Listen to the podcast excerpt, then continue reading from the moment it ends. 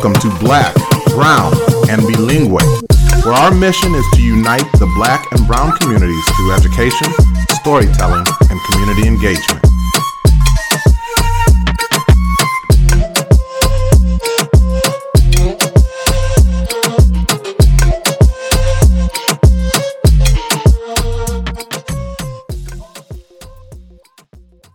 The vision of Black, Brown, and Bilingue is to be part of creating a world in which Black and Brown identities are affirmed, bilingualism and biculturalism are nurtured, and equity is the driving force behind all that we do. Thank you for joining us again today. I am Lisette Jacobson, and I am one of your hosts. And I'm Maurice McDavid. I'm your other host. So, again, our guest today is Dr. Paul Ortiz. Dr. Paul Ortiz is a first generation college student third generation military veteran, uh, and he is a professor of history and director of the Samuel Proctor Oral History Program at the University of Florida. Uh, he is president of the United Faculty of Florida, AFL CIO, recipient of the Cesar Chavez Award, Florida Education Association. He is a former organizer uh, with the United Farm Workers of Washington State and Farm Labor Organizing Committee. Uh, his book, uh, which is very well known and, and um, man, just uh, life changing, really. Uh, an African American and Latinx history of the United States was recently included on the list of 850 books targeted by Texas lawmakers because they might make students feel discomfort, guilt, anguish, or any other form of psychological distress because of their race or sex. We're going to get into all of that today. Dr. Yes. Paul thank you so much for joining us on Black, Brown, and Bilingue. Thank you so much for having me. It's a real honor to be here. I'm excited. Um, quick question before we jump in, though. Uh, my husband is also a veteran. Which military branch? So I'm a third generation military veteran. And so I was actually in the 82nd Airborne Division and 7th Special Forces in the mid 80s in Central America. Wow. And my father was actually recruited to take part in the Bay of Pigs invasion. Um, didn't go. He actually also met Fidel Castro, by the way. My father is pretty remarkable. And then, but my elders who fled here uh, during the Mexican Revolution in 1914 uh, also began serving in the military. So we've had people from World War One, World War Two. Um, my great uncle was a war hero in the Pacific, but he came back just really shattered um, and died very shortly after. They called it survivor's guilt. Um, and uh, and then of course, you know, I had you know in-laws and family who were in Afghanistan and Iraq, and I grew up mainly in a town called Bremerton, Washington, which is a shipyard town. So a lot of people in the Navy and the Marines. My father retired from the Navy, um, and so uh, war was all we knew. I mean, growing up, everyone on my block. I mean, when people would talk about you know young men coming home in body bags. Uh, the tail end of the Vietnam War. I mean, those young men were my best friends, you know, fathers or older brothers, or things like that. And so, you know, we hear we hear we hear that this phrase a lot in the Chicano community growing up. Same thing in the Black communities, and the phrase was, you know, things were much better before the war, and you'd hear that over and over again. And you kind of, as kids though, we'd wonder, like, when would that have been? Because, right. You know, we were always sent to fight something, and so my war just happened to be in Central America, and then and so I was a soldier of empire, but it was it was the beginning of an uh, of a series of epiphanies mm-hmm. and uh, mm-hmm. wake up calls. You know, number one, like what was I doing? You know, in Honduras and all these other places, and because when I got home, and I would tell people what was up, they'd say, "Oh no, Paul, uh, you were down there um, uh, helping us uh, avoid a Castro-style revolution." And I said, brother, if you think that, then uh, I got some cheap uh, swampland in Florida to sell you, because uh, that's not at all what was happening. And so yeah. it was kind of it became it it really spurred me to try to figure out, you know, what's going on here in this society that people are so like duped, including myself. Mm. That is so interesting. Um, you know, like we often talk about um, just some of like the the heroes that white children in the education system get exposed to and a lot you know that military background but you really don't hear about like chicanos that were in the in the armed forces. Um, you've also used the phrase like radical history. Can you explain to our listeners what this is and does that tie into your military background at all or kind of can you tell us a little bit more about that you know, it does because I didn't find this out until years later, but the people who really were in the forefront of creating radical history, every Chicano just about that was in the academy up until the late 90s was a military veteran that, that I knew. Mm-hmm. And and so many military veterans, and now we're talking about people like, say, Frantz Fanon or E.P. Thompson or Howard Zinn Mm-hmm. And the list goes on and on. And it's no mistake that those those individuals who saw military, uh, uh, you know, combat, saw the the really the the interior of the empire, if you will. They saw the the. So when I was in Central America, we were doing just really bad things. I mean, that's all I can say is that we were there supposedly, you know, promoting democracy. Well, I was a 20 year old sergeant in the U.S. Special Forces. I had never voted in my entire life. I never even voted in a school board election. So mm-hmm. how was mm-hmm. I going to be promoting democracy?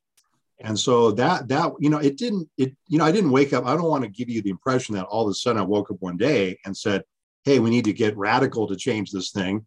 But the idea of, of doing radical history when I got home to the U uh, home in quotes to the U.S. in in in 1987, the first book that someone put in my hands was by Howard Zinn, people's history of the United States.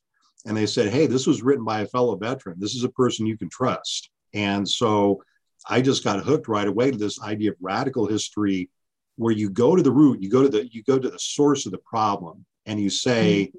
you know, if you have misogyny, if you have white supremacy, then you know you deal with it as a system. You try to root it out as a system. You try to understand how the system was created. Um, you don't do it one at a time, kind of thing like how they do in bourgeois societies. And they'll say, well, like in the late 60s, when, when Dr. Martin Luther King Jr. helped create the Poor People's Campaign, he said this whole idea of, of rooting out poverty one person at a time is morally corrupt. He said, mm-hmm. why don't we mm-hmm. just work to abolish poverty across the board? And that mm-hmm. was a mm-hmm. radical solution to, to poverty. And so that's really what I guess I mean by radical history is if we want to get to the root of both the problems, but also the solutions as well, you know, the radical social movements, whether you're talking about the Chicana movement, the Black Power movement, the Puerto Rican Liberation movement, the farm worker movement, these are the reasons we have what we have right now. Sure. Um, and and so I wanted that book, an African American Latinx history of the United States, to honor experiences that our elders and ancestors had in bringing us what we have today, instead of the same old nonsense. I mean, now that I think about my understanding of history, Lisette, before I got into becoming a historian, mm-hmm. it's rather embarrassing, I have to say. Yeah. Um, I mean, you know, we you were a about... product of the system, though, weren't you? right. Yeah. You know, we read about these people like Alexander Hamilton and how grateful we were supposed to be to him. And then we actually read his words, what he said about Native people you know what he said about people who are not rich you know you're, like wow he really didn't like any of us and yeah. so you're like but that's the that's what the system pushes us to do to humiliate ourselves yes and so we still have people of color running around talking about how much they owe or we owe to adams or hamilton or, or jefferson when they had nothing but contempt for us i mean their words drip with contempt. I mean, when I was doing research, and, and you know, look, I'm not saying you, you replace them and you take them out of the history books because they should be there. If you're doing a US history from 1776 to present, Jefferson should be there, Hamilton should be there, but put them in the proper light. You know, make sure people right. know like what they really thought and did. And so, and then get them to understand there's a big difference between Benjamin Franklin and Alexander Hamilton. The difference is that Benjamin Franklin at the Constitutional Convention is like, hey, y'all, we got to end slavery now. Uh, you know, I, I he, he said, it took me a long time to get to this point, but I'm like, we, we got to end this right now. Mm-hmm. And all the other so-called founding fathers were like, you know, Mr. Franklin, you know, you're getting on in age a little bit. You know, maybe you just need to just go go go back to sleep or something. Mm. So go take a nap. go take a nap. yeah.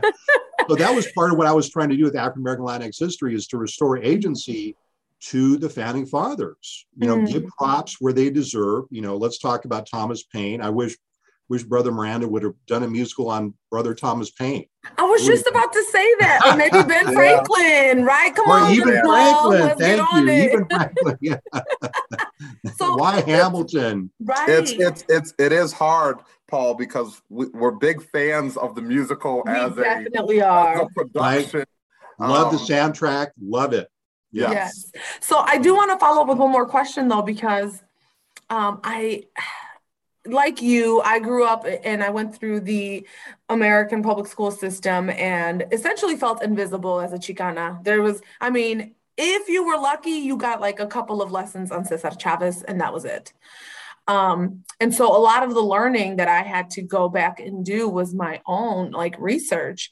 And one of the most profound like documentaries and books um, was John Perkins. I don't know if you're familiar, Confessions of an Economic Hitman, and yeah. how the United States goes into other countries, particularly in Latin America, under the guise of spreading um, democracy and providing aid, but eventually just indebting those countries to the United States indefinitely because they will never be able to repay the loans or whatever services are given.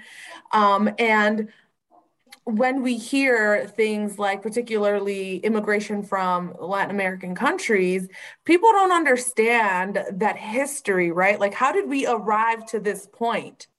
Um, could you speak to that a little bit? You know, I just finished teaching my Latino history survey uh, at the University of Florida. And the last book we read is uh, Junot Diaz's book, The Brief and Wondrous Life of Oscar Wao. Mm-hmm. And Brief and Wondrous Life is, is a beautiful book. My students, you know, they take ownership of that book. I have a, I have a lot of Dominican students and, and the, the Dominican students especially, but you know, other students from the from the, the Latinx diaspora take ownership too, mm-hmm. because it's truly a book about diaspora. I mean, you mentioned earlier Cesar Chavez. So a lot of my training that allowed me to write this book was through the United Farm Workers and getting to know Dolores Huerta and these other incredible leaders. I, I, was never lucky enough to, to get to know Cesar, but my wife met him when she was 15 years old. Oh, wow. She was grew up in a farm in Homestead, Florida. And so she got hooked in the movement for life. I joined later after I got out of the military. And I met Dolores. And I've, I've actually done two oral histories with her. And to me, she is one of the most significant Americans in, in, in our entire history and I, I require my students every time she comes down here you know that you have to go because this is not like you know not like i'm saying oh she's just a historical icon but she lives this life where she's saying hey we need to step it up for lgbt people for trans people for all people who are oppressed. We can't just be about us folks you know and, and about our own thing. And so she was such a great continues to be a great teacher. Um, but and i've lost the, the thread uh, to your to your question, Liz. Uh, no, you're okay. No, about you know, just even yeah. how do we end up in the situation where people end up coming to the United States? Oh, and and, right, and the economic hitman, the confessions. You know, the book by yeah. John Perkins. Well, you know, in Brief and Wondrous Life, I mean, that's a book which talks about it begins in Paterson, the, the Dominican community in Paterson, communities, and and then it takes us back to the U.S. support for the Trujillo regime, the, the, the vicious tortures. The, the reason that so many people from the, from the DR come to the US is because of US support for um, imperialism and dictatorship in the DR. And that's what Juan Gonzalez calls the harvest of empire. Mm-hmm. And the reason my family came is that, I mean, we're still trying to piece this together, but our family literally fled Mexico the same week that the US Marines invaded Tampico mm. and went to occupied US oil fields, which were being threatened of, with nationalization in 1914.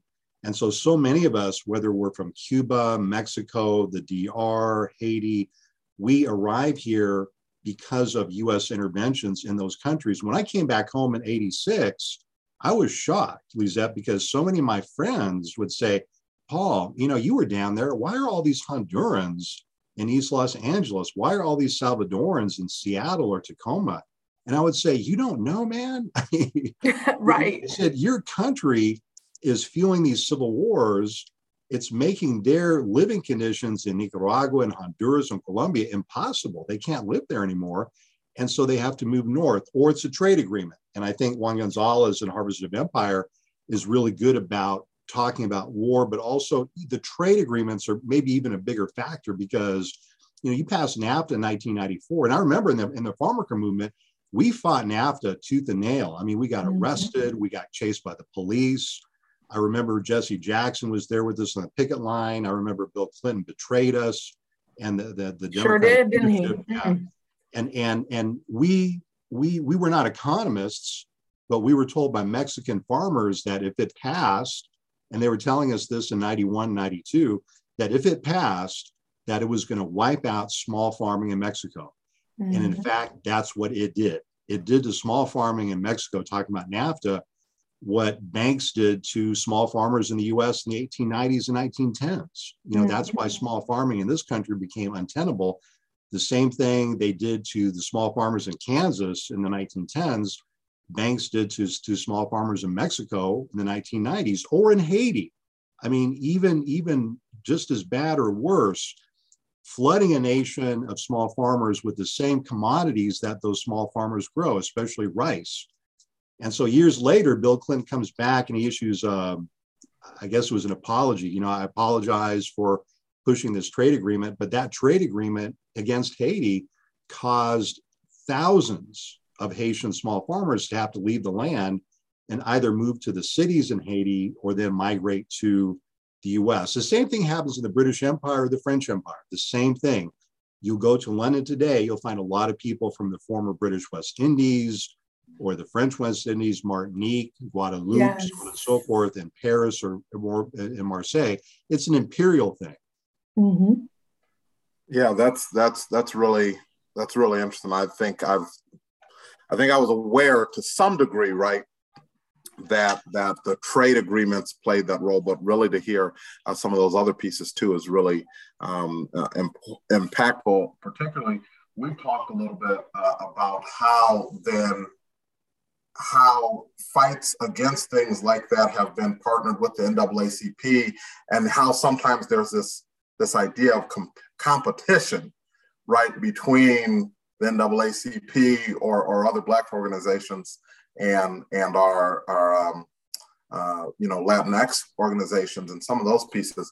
Um, in fact, we we we've got another episode and we um, talked with uh, Nicholas C. Vaca. Uh, about that black brown divide as a concept. Now, I, would love to get there or, or, just perhaps get your thoughts there on as you wrote this book called The African American and Latinx history of United States, right? Were there times where where these two groups were coming together? Were there times where where they've kind of um, been at, at, odds with one another? Yeah, well, I mean, let me start by saying, I'm a big fan of Nick Vaca's work. I mean, he's obviously a, a great icon and, and a great, uh, you know, elder intellectual. I learned so much. And there's a lot of great literature that talks directly about tensions between the movements. You you alluded to even you know within African American civil rights organizations, you know SNCC, CORE, SCLC, NAACP, Urban League, et cetera, et cetera. When I was growing up, frankly, within the Chicano community, there was probably more tensions between Mexicans and Puerto Ricans than there was between yeah. Mexicans and Black. That's a whole nother episode. yeah, and so um, I think it depends on what angle you're coming from. I, I don't want to duck the question, but I'll take a step back. So, what I was most concerned of in writing an African American and Latinx history of the US was first to make sure that we placed Haiti, Mexico, and Cuba at the center of US history, uh, for starters. And I believe I could make the argument that those three nations should be at the centerpiece, not just starting in 1959, or you know the year the Black Panthers, the Young Lords started in the late 60s. But let's start in 1776 and let's talk about the centrality of Latin America and the Caribbean and Africa to US history. Now, keep in mind, I only had 200 pages. Uh, the, the wonderful people at Beacon Press said, Paul, no one reads 500 page books, only you historians, right? Mm. And so I'd leave a lot of things out, but I really wanted to start by centering and not and not not again not taking white people out of the picture, but placing Mexico, placing people like Jose Maria Morelos at the center, placing Toussaint Louverture at the center, placing the Cuban Liberation War against the Spanish Empire, because I could see and and I my keys to learning were people in the Black abolitionist movement in the 1810s and 1820s. They were the ones who kind of you know recentered my understanding of, of these freedom struggles, frankly. Mm-hmm. And oftentimes, the freedom struggles that were taking place happen on parallel lines. And so, for example, in my chapter on Reconstruction in the book, it's clear that there's a very, it's clear that actually the largest Black national movement at the time is a movement created in solidarity with the Cuban liberation struggle. And there were many African Americans in New York, people like Henry Highland Garnet. He was English Spanish bilingual. Uh, he was in close contact with Antonio Maceo and other leaders of the Cuban liberation movement. So that was one long term example of kind of black brown solidarity in that classic sense where you're where you're sometimes even in the same movement spaces right there was a there was a physical address in the bowery um, you know where people would meet you know immigrants from cuba former african american abolitionists and and that was that was a moment of solidarity that I thought was important to talk about. But you're right. I mean, also moments of great tension as well. You know, look, capitalism is a it, the, the system that's created that we have to work with is created as a zero sum game. And we're told to compete against each other. And I remember as a kid, this was the I grew up in the backlash era in the 70s. And I I was living in, in the East Bay in California and every other news show that was on it would be an angry oftentimes white person talking about how the blacks and the mexicans had gained too many rights at the expense of white people. And it was you know clint eastwood was everywhere you know the dirty harry movies and everything right? And um, but it was very um, eye-opening as, as a young boy. And i remember we would walk to school in san leandro and i would walk from marina boulevard to garfield elementary school and there were just a very few black and brown kids and we would kind of huddle together and you know white adults would drive by us and throw things at us man. They would throw like beer cans and for some reason um, uh, budweiser. I, I, don't even like budweiser to this day because i associate with people throwing can and they would yell at us. They would say go back you know uh, go back to your home. Go back where you belong. And as fourth graders we would think well, man, we can't go back home. We get into trouble with our parents. We're supposed to be going to school. And as we got a little older, we realized no, they were saying go back to Mexico, go back to Africa. And and they were, and the other thing that they would say over and over again was, you people lost the war, get over it. And that was so confusing to me because I grew up with a lot of different wars in mind. And and again, as I get a little older, I'm like, oh damn, they're talking about the Mexican American War. Yes you know, you people lost the war, get over it. And there was some kind of mindset among Anglos, not all of them, but the, the ones who seemed to be angry and dominated so much of our lives that, um, yeah, it was just a very intense time to, to grow up in. But my time in the farm worker movement, I learned how both to create social movements, but also how fragile they could be.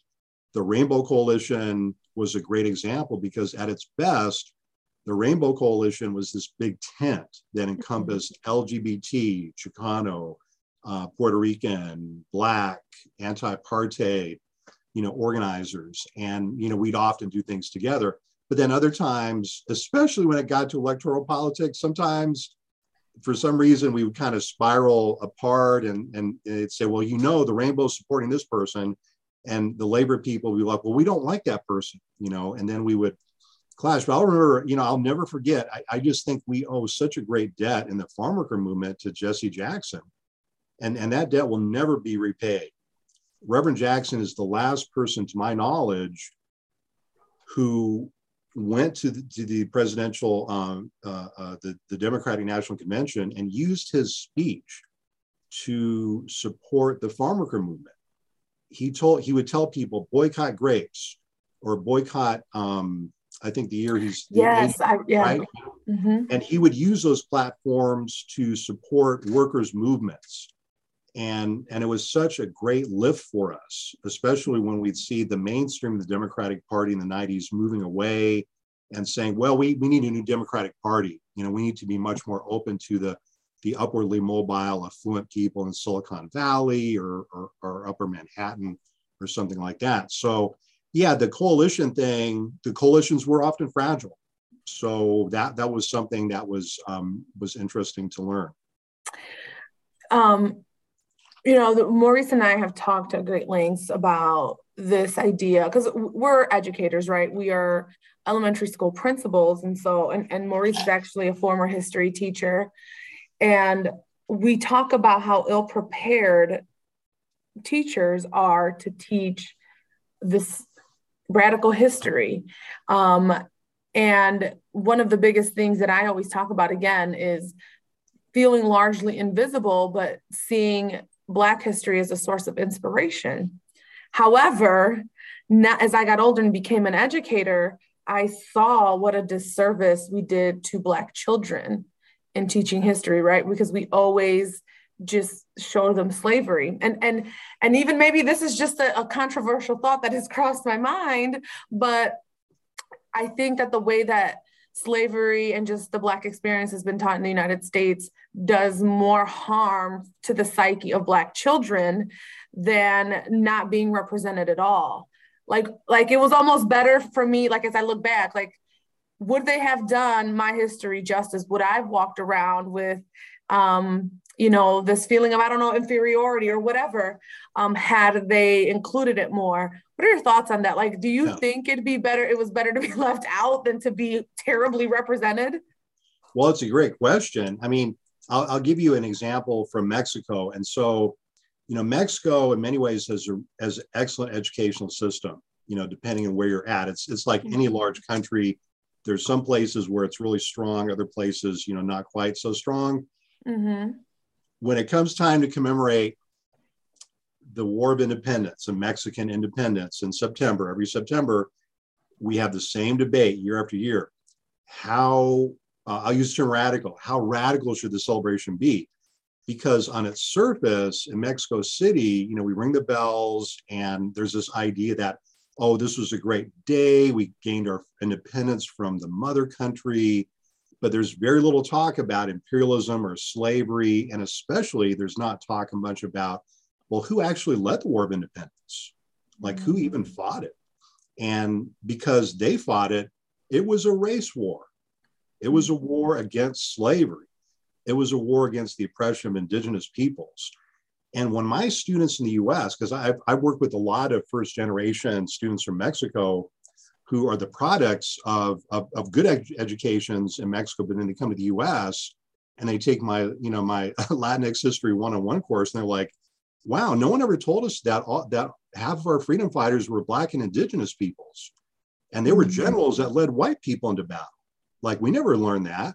And that the first day of the of, of the, the cry for independence, there were a lot, a lot of them said death to white people.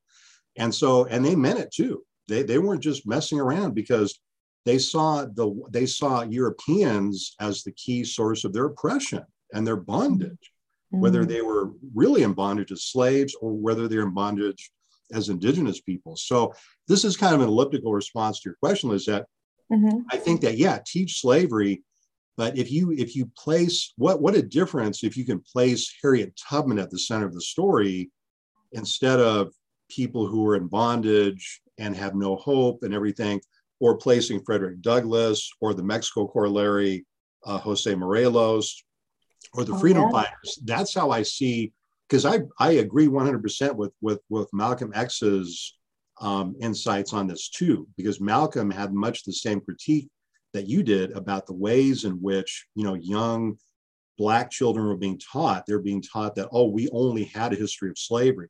That's why when um, we, we I was an outside re, uh, expert reviewer for the Connecticut standards on African American, on what they call Black and Latino histories. So in mm-hmm. Connecticut now, you are required to graduate from Connecticut public schools. You must take a sequence in Black and Latino mm-hmm. Puerto Rican histories. That's a requirement, mm-hmm. Not an elective. And so this is an issue that we kicked around and, and debated and dialogue. And we said, we've got to make sure that Pete, that the children understand the incredible cultural agency, the economic agency, the fights for freedom and emancipation, um, you know, the wars, and and and and those had to be in there too, so that people didn't just see black and brown people as passive victims. Right. You know what I mean? There was resistance, there was joy, people were getting married, you know, they were, um, and Maurice is really passionate about that. Go ahead, I know you want to jump in. Like, there was yeah. still resistance. People were finding uh, ways to stick it to the man.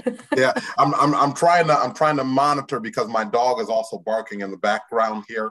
Um, but I did I definitely wanted to jump in just because I think um, it's so important, right, that we talk about the fact that that these people were not passive, right? They were not sitting around allowing this to happen to them, and that that resistance definitely plays a major role. And I don't think I heard any of that. And even as a young history teacher, I came in and I elevated black and brown people, right? And I elevated women in in the conversation. But I don't think I think I'd be a better history teacher today than I was, you know, at 23 um, when I when I first got into the game. Me too, because I didn't know any of this too. I mean, I, will I'll I'll share a story because both of your principals, I think you'll enjoy this story.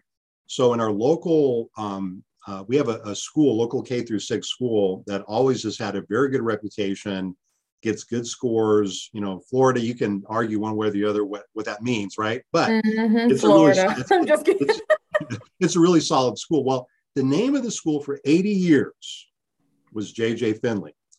Now, J.J. Finley was a Confederate general and so the school is named after him in 1930. And two summers ago, the chair of the NAACP in our county called me and said, Paul, two, two points for you right now. Number one, you've just been delegated the position of official historian of the Alachua County NAACP. I'm like, okay, what does that entail? Um, well, it entails we want you to do a study on J.J. Finley to tell us if, if a school should be named after this man. Well, I already kind of knew the answer. But, right. but I did some research. I looked into law books because he was a judge and everything. And it took me just a few days. And I got back with the NAACP and I said, look, this was a bad man. He was a bad man. I mean, even his own people said, this guy is a bad dude, you know, and I don't know how on earth the school was named after him, much less 80 years. So, um, but one good turn deserves another. So after I wrote this brief, they said, okay, now you got to be in the renaming committee. So as you can imagine, as school administrators, the politics for that renaming committee were very complicated and fraught because many people, because our first thought on the committee was, you know, it was named after a, a, a bad white man for 80 years. What about naming after like a good black person? um, you know, or someone who actually deserves to have their name in a school. And right away, we had resistance. People were like, no, don't make the same mistake, Paul. Name it after a river, uh, name it after a forest or a tree. Wouldn't that be more neutral? Uh, and, and I'm like, I, I, don't know. I don't know if I want to name the school after a river or a tree, you know? And what does neutrality do? How is being neutral in something like this? Where does that even get us? so here's the outcome. I'll bore you with the long. I'll, I'll skip the long story. The outcome was we we found a brilliant African American female scientist, Carolyn Beatrice Parker. She had grown up in Gainesville during segregation, was never given opportunities educationally, brilliant mathematician. She had to go away to go to school. She came back with an MA and taught science in Gainesville and during the Great Depression, Gainesville, Florida, the town I'm talking about from now during World War II, she was so brilliant as a scientist that she was recruited to work on the Manhattan Project. Wow. And that's how smart she was. And she was earning her PhD, but she died shortly after World War II of leukemia. No. Uh, most of the people that worked in her uh, lab in the Manhattan Project died of leukemia, probably because of exposure to radioactivity, right? So, anyway, we fought a struggle to make sure that we named the school after Carolyn Parker, and it's Carolyn Parker Elementary to this day. And the young um, African American, um, you know, uh, uh, teachers and um, actually the office manager that works in the oral history program I direct has two children in that school. And she said one of the joyous days of her life as a Black mother was when her two children came to her and said, Mommy, why was the school renamed? Because the teachers didn't tell her initially. You know, who is Carolyn Parker? And a mother, black mother, was able to tell her black daughters, hey, Carolyn Parker was a, was a black scientist in the 30s and 40s, and we can aspire to, you know, to be, it was, can you kind of, kind of anything we can do kind of thing. And, um, you know, people like me take that for granted. You know, I'm almost 60 years old at this point, but when I heard that story, I was like, oh my gosh, there's a lot at stake here. Yeah. And sometimes we forget how important these things are. Um, yeah. You know, definitely. So, so Paul, you you you you you've kind of referenced it, um, the idea that that you too uh, went through a growing experience, right? I think we um, we sometimes even as um, as young administrators and and folk who are aspiring to be world changers and leaders in the movement of equity, diversity, and inclusion. Um, sometimes we, we want to be able to get there, right? And and we're actually going to start on a book and all these different things, right? But you didn't just jump to a book, right? You were once a history student in college. You were once a, a beginning history professor. Um, and we, we heard you um, give a keynote um, uh, speech, and you talked a little bit about how much you learned even from your students who began to say, listen, whatever you thought they were doing, here's what it means in our country, right? What what that war meant, or what? Can you talk a little bit about that journey? Because when I think about history professors, I tend to think of older white men. Um, however, I will say my very first black male teacher I had when I was 21 it was a professor named Conrad Hamilton at Knox College in Galesburg, Illinois. And he was half black, half Japanese. And he told the story that his his mother and his father had to move to an, or go to another state to get married because there were still anti-miscegenation laws on the books in yeah i think they were in oregon so they had to go to washington to get married um, but i often tell the story of just sitting and being enamored with this professor who for the first time looked like me, right? And and what that meant to me. So can you talk a little bit about your journey to becoming the Paul Ortiz who gets his book banned? well, you know, I think a lot of that has to do again, Maurice, with how how we kind of grew up. And you know, in a society that was very violent, um, and there was just a lot of death and but the death was connected to to different wars. And just having this sense of growing up and realizing, you know, I was on my way into the military, and then you know realizing at a certain point, you know, why did this happen? Why, why why do we have to continue on with this cycle? And I guess especially being in Central America and seeing the devastation that I was a part of inflicting, you know, in retrospect, it would have been much better if I'd went down there with books or anything mm-hmm. other than what I went down there with, which was guns. But you know, I grew up in a gun culture. I grew up in a very violent culture where you know you solve your problems um, with force, lethal force, and it's not machismo. It's not a black thing. It's not a Mexican thing. It's an American thing. And I'll tell you one of my one of my big wake up calls, which was an epiphany, it was actually my very last day in the military, and I still don't know how this happened, but you know, any veteran there knows that phrase "hurry up and wait." And so I was in the hurry up and wait phase on my last day in the military. I was in Panama City on my way to get onto a C 130 flight to Miami and then get back, you know, someplace in the US.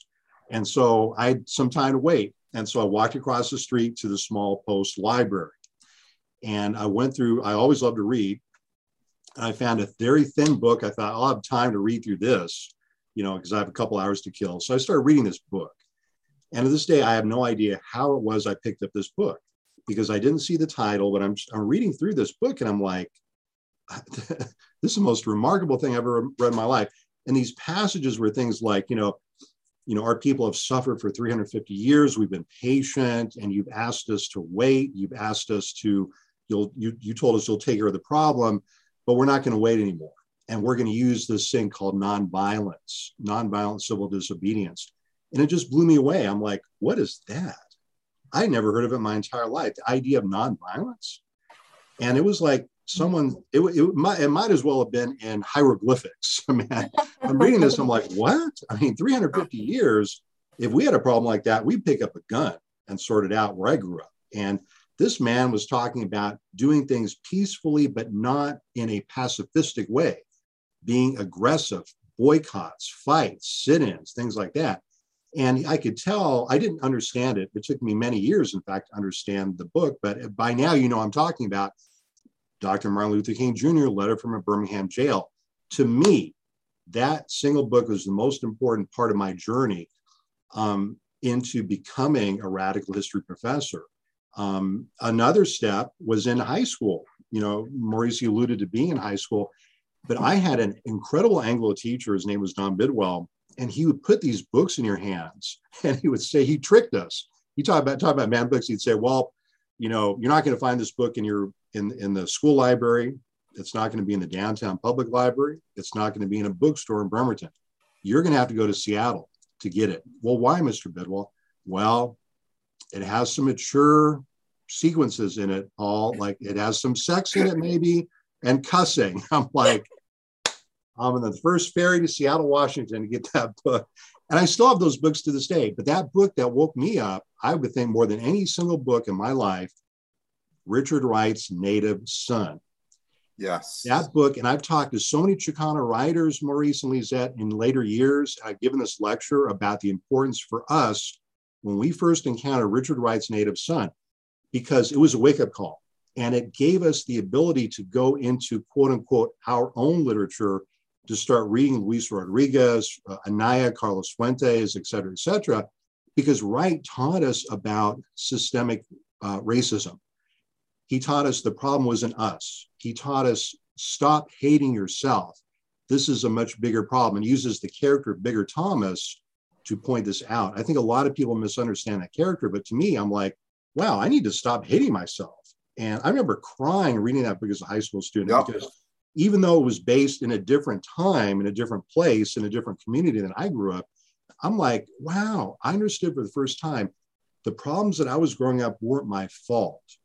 It was the world I was growing up in that was corrupt, not me, not the children. And so, right, you know, it was just such an incredible. Uh, and now it didn't stop me from going in the army. And so, like I said, I don't think we have these epiphanies all at once. I think they're I, I now that I'm 58 sure. years old, I can see the stepping stones. Richard Wright's native son, um, uh, Luis Rodriguez's, you know, never stop running. Um, Dr. King's, you know, letter from Birmingham jail, meeting Dolores Huerta, working in the movement. All of those things, for me, were stepping stones. And, and the big takeaway, though, was honor our elders, our ancestors in struggle, realize that, that we're not where we are now.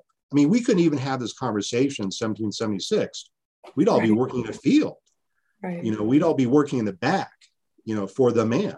And so, yeah. how is it that we have a relative degree of freedom that our ancestors did not have? Well, they fought for it and they bled for it. Mm-hmm. So I want to jump into your book directly because we um, there's an article that just came out that LULAC um, is uh, looking to protest, right, or organizing a protest tomorrow, I believe, um, at the Texas Capitol, and your book is on that list. They're protesting, I'm sorry, against banned books. And can you tell us a little bit about that? And what has been the reception that your book has received on both sides? Yeah. Well, it's interesting because, yeah, I mean, uh, it's it's really humbling because uh, Librotraficante, which is a group that came into being to fight the banning of Mexican American studies in, in, in Tucson Unified in Arizona, yes. they're taking that that my book, but then a bunch of other books, especially books on gender and sexuality, LGBT, trans issues, and they're going to take our books and they're buying them and they're going to be distributing them in areas that where the, these books are being banned. And so I've got a lot of reports because I have a lot of former students who teach in Texas. That's where a lot of my people live. And they've said, yeah, your book, um, I think the last school district, the San Antonio Unified, or one of the big chunks of the San Antonio School District has just taken an African American Latinx history off of its shelves and out of out of circulation. And what they've said is that it's interesting. I've done I can't tell you how many workshops I've done and signings and lectures. And, and the, the amazing thing is that is that there's so many younger people that have taken this book and they've just adopted it. And they've said this you know you know you may have written the book but this book belongs to me. And uh, i'm like wow that's really cool. You know that's really cool. Um, and but because we have a lot of older people in the society the ruling class people who want to hold on to power they see like gender and sexuality studies as threats. They see critical race theory as threats. Um, and so there's been on the one hand an incredible support for the book um, but on the other hand, I've had people, it's interesting is I've had people tell me that when they read the book, they, they I, have often heard the phrase, you know, as a white person, someone will, will, tell me, you know, as a white person, your book really made me feel bad um, uh, at first. And, and we'll talk about that. That even becomes a discussion in, in a group setting. As a white person, your book made me feel bad. Mm. So I've said, well, you know, let's kind of break that down because I'm not here to judge people. I make it very clear. I came, you know, I was a soldier. I fought, I was an imperial soldier. So I have no right to judge people based on, on, on my own experiences. So I want to find out, and, and it, there, I've tried to work with people who say that as a white person makes me feel bad by, by asking them, well, why does it make you feel bad? Let's kind of break that down. Uh, well, it makes me feel bad because I see how my ancestors were involved in oppression. I've said, well, you know, um, were all your ancestors involved in oppression? And again, getting them to think about the differences between people who, you know, were radical white abolitionists um, and, you know, definitely had flaws, but so did Frederick Douglass, my gosh. And so why not have us learn? You know, we call them allies, right? I'm not sure if I call Thomas Paine an ally. He was a straight up you know, straight shooting freedom fighter, right? But why couldn't we um, have our allies identify with the people? Let's say in the South now. Let, let's let's let's let's pretend we're in Texas or Florida. If if you're a white person today, you don't have to identify with the slave owning class in Florida or Texas. You could identify with the white people if you want to do that, uh, who are opposed to slavery uh, and they were the majority of the society. Um, or you could identify with the white people who supported Black Reconstruction mm-hmm. in the 1860s and 1870s, and some of them were assassinated uh, in this in Florida and in Texas.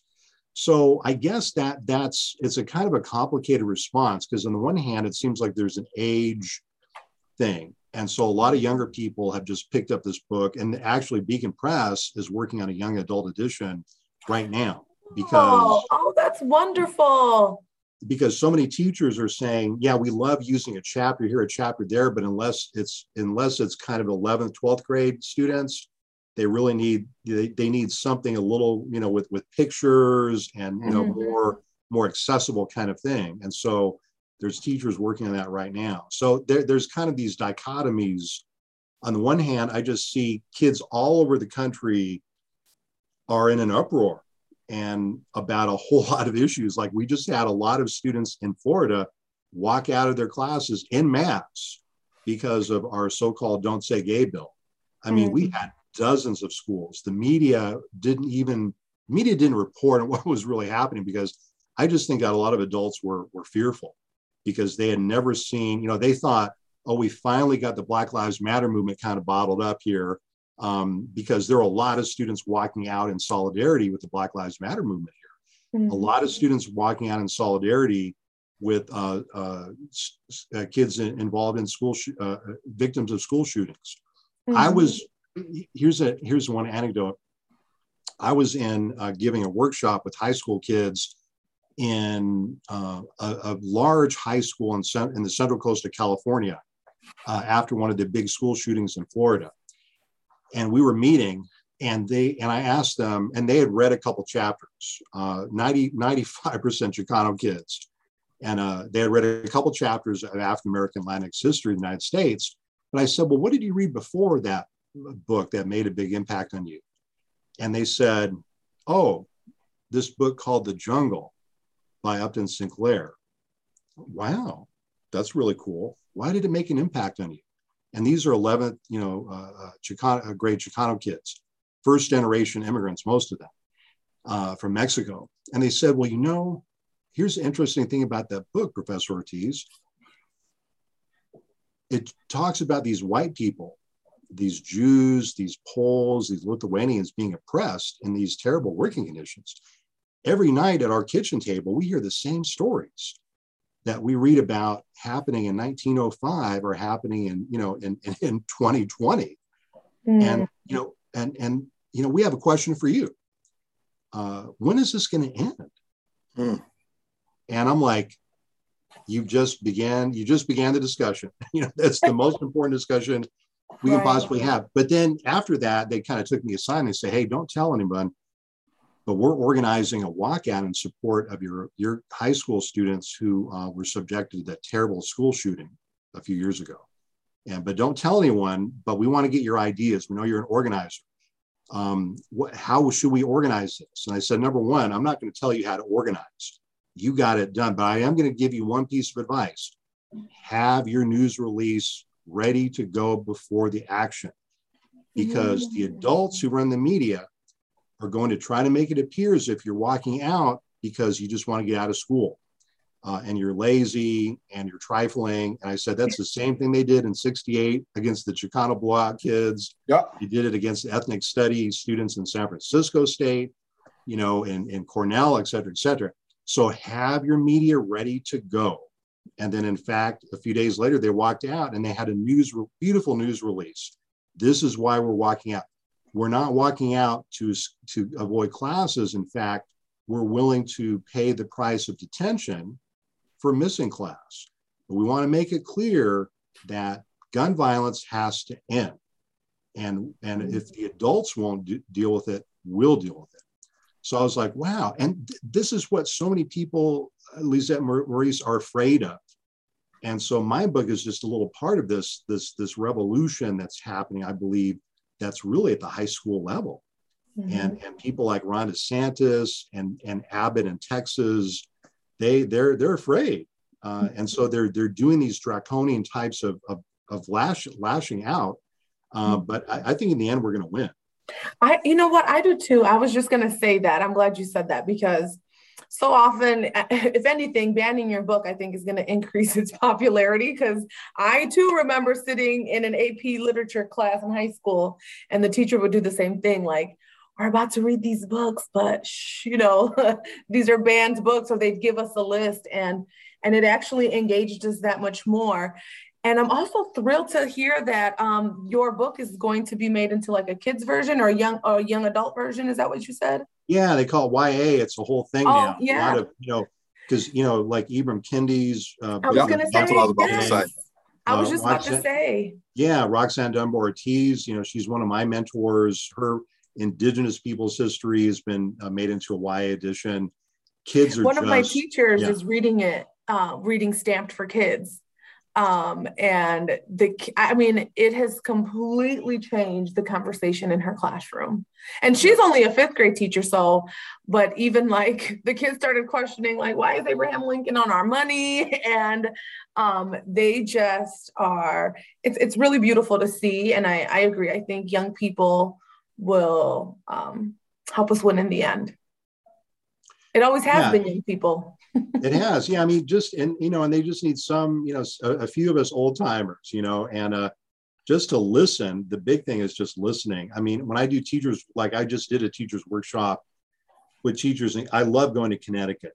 I just have to to admit to you. Um, and uh, because connecticut is one of those places which has been the site of a, of a sustained black and brown student movement. A lot of afro latino students and watching them, you can find some of their testimony on YouTube where you know three or four years ago they would get up in front of these these kind of you know almost like moribund legislators and um and and you're like oh here we go again.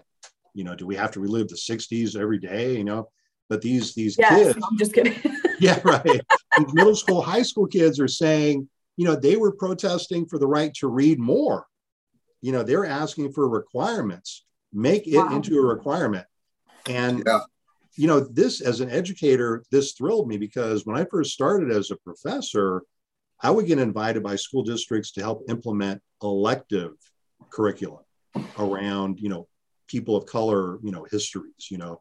And then over the past five or eight years, I've seen a new trend.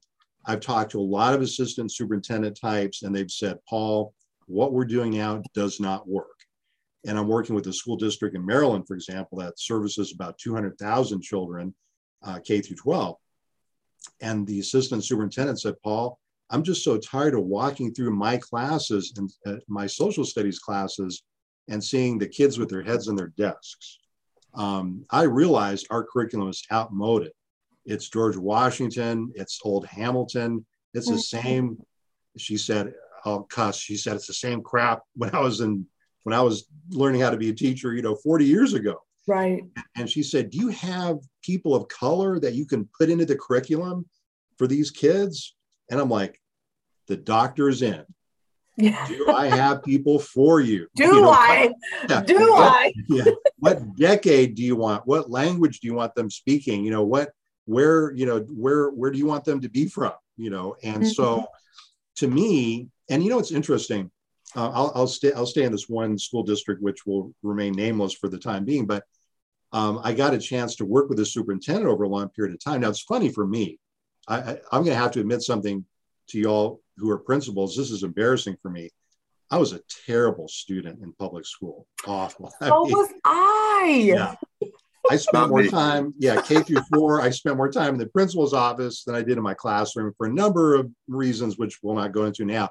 But um, this this assistant superintendent, who I got to know really well before she retired, um, you know, after working with her about three years, and it wasn't anything I did. I would just go to to to the summer uh, trainings and spend a day with with the teachers. And I'll never forget one of them. We were working on a, a they were building a curriculum around chapter four of African American Latinx history, the Cuban Solidarity Movement, because they had a lot of students from the Caribbean moving into this this kind of Eastern Shore school district and they wanted curriculum that would they'd be able to to recognize you know place names countries. Mm-hmm. and um and it was a hot summer day in the eastern shore of maryland and air conditioning went out. And i thought well we're not going to be here very long. And uh but because i lived in places without air conditioning it didn't bother me but you know i was what was pointed out and not a single teacher left not a oh, single teacher asked to leave they were like let's stand the plan the end of that session, the assistant superintendent comes up to me. And, and remember, she's the assistant superintendent of, of a school district that services 200,000 children.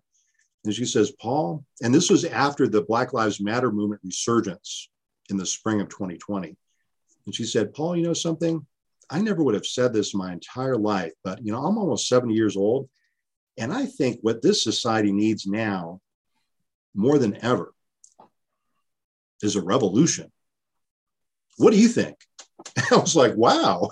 yeah, I, I, guess I think we do need a revolution. I didn't expect you to tell me we needed a revolution. Good for her. yeah, it was just amazing to see so many people from unexpected places. I mean, I never would have thought Connecticut would be like at the center. You know, it's so interesting. Studies movement yeah i i keep thinking like connecticut connecticut our secretary of education is from connecticut right miguel cardona he, yeah there's all yeah. yeah he's also from connecticut i guess i never thought look at my ignorance i never really thought about um, that area of having such a large latino population and the, the, you know the, the the puerto rican diaspora there is really strong. In connecticut? In connecticut. Wow. And a lot of you know a lot of independence minded um, elders whose kids live there now. And puerto rico of course has this vibrant you know it's not a left right thing. You know they they still have people who are anarchists socialists people who are in different left tendencies. And and we're working you know i'm working now with with the teachers who are working with those kids who are their grandkids right. and um and they have fire in them mm-hmm. and uh, it's like when i you know, for years I've taught about the Chicano blowout in 1968, Oregon ethnic studies struggles in, you know, the West Coast or in the Northeast and colleges in the early 70s. And I've got to say, I think there's more momentum now among younger people than I've ever seen. I mean, that first spring after the Black Lives Matter movement came out, and let's, you know, I just want to be clear. I mean, the success of African American Latinx in the U.S. is due primarily to to the younger people we're talking about now, and especially right. the Black Lives Matter movement.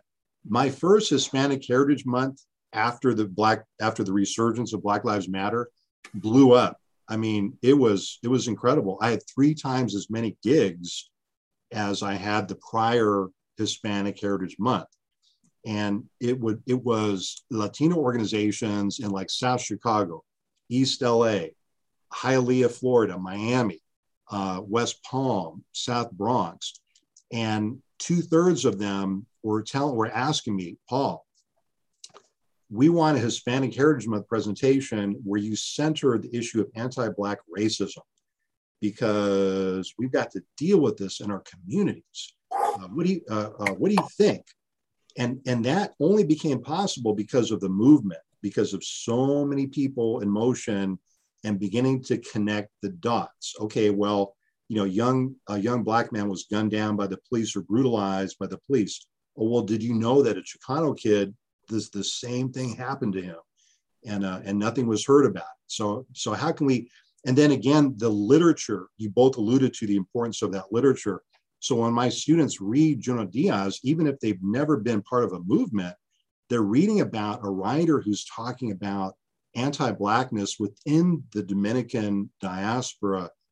And how how are we going to deal with this? Because we can't continue to allow this to destroy and undermine our families. Because when we talk about black and brown tensions let's be clear it's not about black and brown tensions between third avenue and fifth avenue.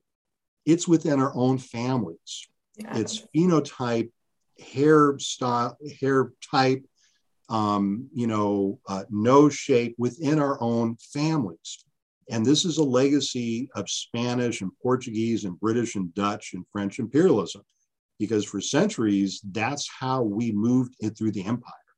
Mm-hmm. And to think that we're somehow going to just jettison that um, is ridiculous, you know, and, and, and that's what yeah. I think, you know what I mean? And so I think yeah. that's where the literature is so very important. And what you all are doing is just is really is, is at the forefront.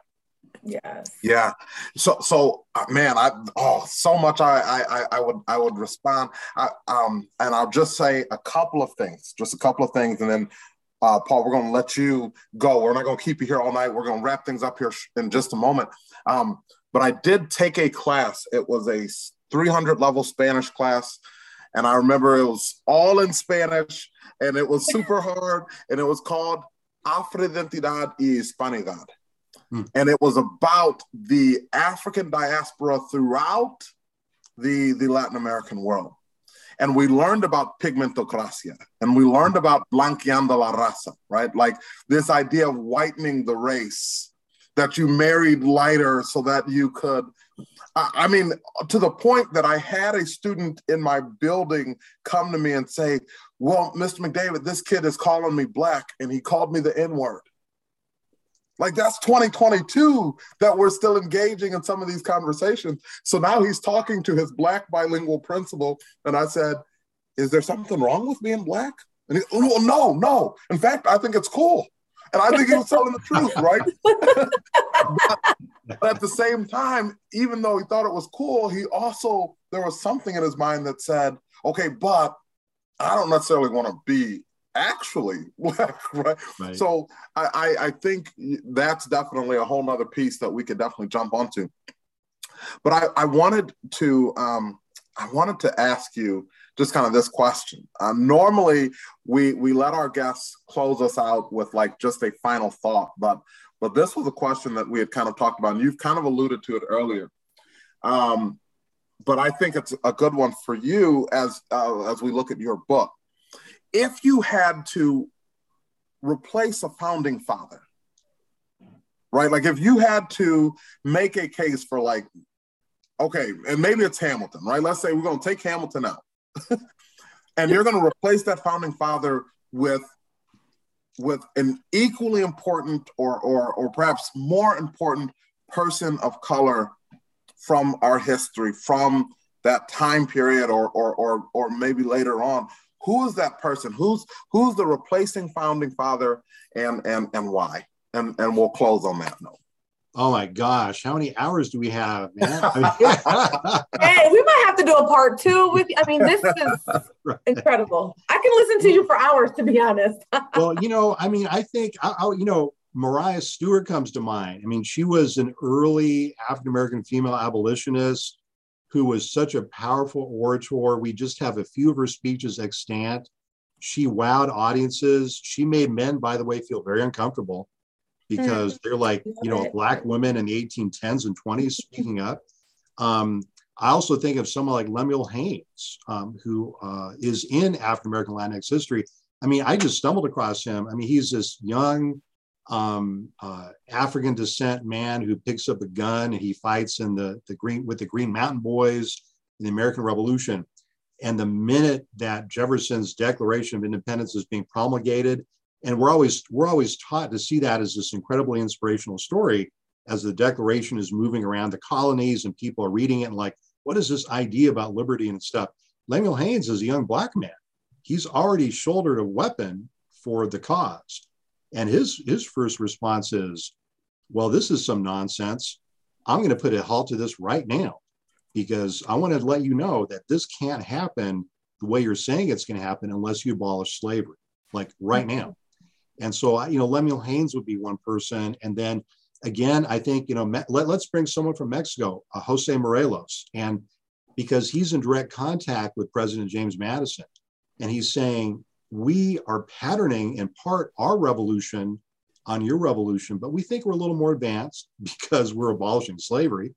Uh, but let's get together Let, because you know that the Europeans are going to come after us. They just burned down your capital, by the way the British did in the War of 1812.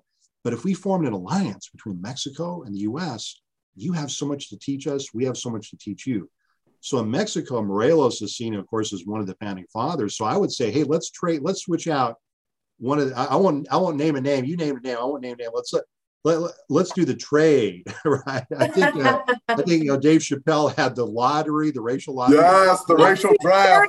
Yeah, yeah, the racial draft. And so I know that's not politically correct, but let's no. pick. Yeah, I, I would pick Morelos. You know, let, us take Morelos, and then you all could have like you U.S. could give away. I don't know, um, someone. But and then also let's not forget, again, you know, people like Thomas Paine. Um, I the, the other day, a right wing person invoked uh, the pamphlet Common Sense, mm-hmm. but they they they made Sam Adams, I think, the author of it. I'm like, what? Obviously, you haven't read that uh, have you? Because Thomas Paine was against slavery, he was against the abuse of women, he was for the rights of working people before the revolution. You know, and so you know, let's give props to those to the to those folks too. Awesome, awesome. Wait, so wait, which one would you replace though? Like, would you would you swap out? Like, Alex, would it be Hamilton? Who would it be? Yeah, I'd swap out Hamilton because he just, he hated indigenous people, y'all. I mean, I just I, I hate you know I, I, know that President Obama and everyone loved, you know, Hamilton and everything. I love, again, love the soundtrack. But um, when, when you look into this man's history, it's very sketchy. Very yeah, sketchy. Dang it, man. Dang it. Hey, he was um, sketchy in the musical. So he, he was, was. He was. Let's be real. I mean, clear, yeah. clearly morally corrupt and and yeah. So. Yeah, and he like probably just had like uh, I don't know what I, I don't know how tall he was, but like almost like a, a complex, a little man complex or something. I yeah. don't know. Um, I mean, I um, would take someone from later too. I mean, again, if you think of someone who, I mean, I would take. Uh, this is counterfactual in a way, but I mean, Ida B. Wells Barnett was smarter than any one of those people we've just that we've been talking about. I mean, she had it going, and again, she was so dangerous that she at one point she had almost every white man in the city of Memphis, Tennessee, armed after her wanting to shoot her down. Because the truth that she was putting out there about racial violence was so incendiary and so truth truth telling the white power structure the entire south said we've got to do something about this black woman. We, we got to take her out. You know and that's why she ends up in chicago you know mm. for so many years but i would i mean there's been so many brilliant black women mm-hmm. at um, and then you know and then again in, in the Chicana movement, I mentioned Dolores Huerta. I mean, I my students were so blown away by her because I said all I had to do is say, well, you know, uh, she was she was 93 or just turned 94. And right away, my students are like, oh, you know, she's like a great great grandma type. She came here and blew them away. They're she's like, a doll. like, how could she be in their 90s? She's yeah. still articulate, one of them said. Like, yeah. Uh, yeah. Uh, and she's, and they said, she's more radical than anyone we've ever heard in our lives, mm. just because she connects our struggles together and i guess that's the thing i'd like you know if, if you know if you're asking us to kind of cl- i hate to close the conversation but that's what i learned in the movement was was people teaching us how to connect dots you know avoiding the kind of the oppression olympics kind of thing but saying hey how can we get free together you know that yeah. was something and especially if you look again women at the forefront Betita Martinez, uh, Roxanne Dunbar Ortiz. I mean, they were heavily involved in the early 70s. And when you look at what they were writing in those underground feminist and Chicana journals, especially, they're writing about the, it's the women who are saying, we've got to get free together. Um, and they're at the forefront of it. And they're like, um, and, and that's, that's all there is to it. Oh, love it. But I don't know if the founding fathers uh, deserve more right. Dirty dogs. well, it's been a pleasure um, having you. It's I feel like we could go on and on, and I feel like I'm walking away. I'm like taking notes of like, oh, I need to look up this person or that person. And I've got tabs open. I've got tabs yeah. open. Name that you put. Let me go read up on them. Yes. But, but for so. our listeners, and if you're watching on YouTube, here is the cover. Definitely a great read. Um, thank you. Honestly, just thank you for writing this because I grew mm-hmm. up in a community where um, Black and Brown people were together, and yet I noticed some of the rubs against each other, you know, against each mm-hmm. uh, each other's community. But it was so beautiful to see this. So thank you so much, seriously, um, for putting this work together. Thank it's, you. It's great. Thanks for inviting me on your wonderful program. Really appreciate it. Yes, and hopefully we'll be in touch. So for Black, Brown, and Bilingual, I'm Lisette Jacobson. And I'm Maurice McDavid. Muchas gracias for tuning in. Adiós.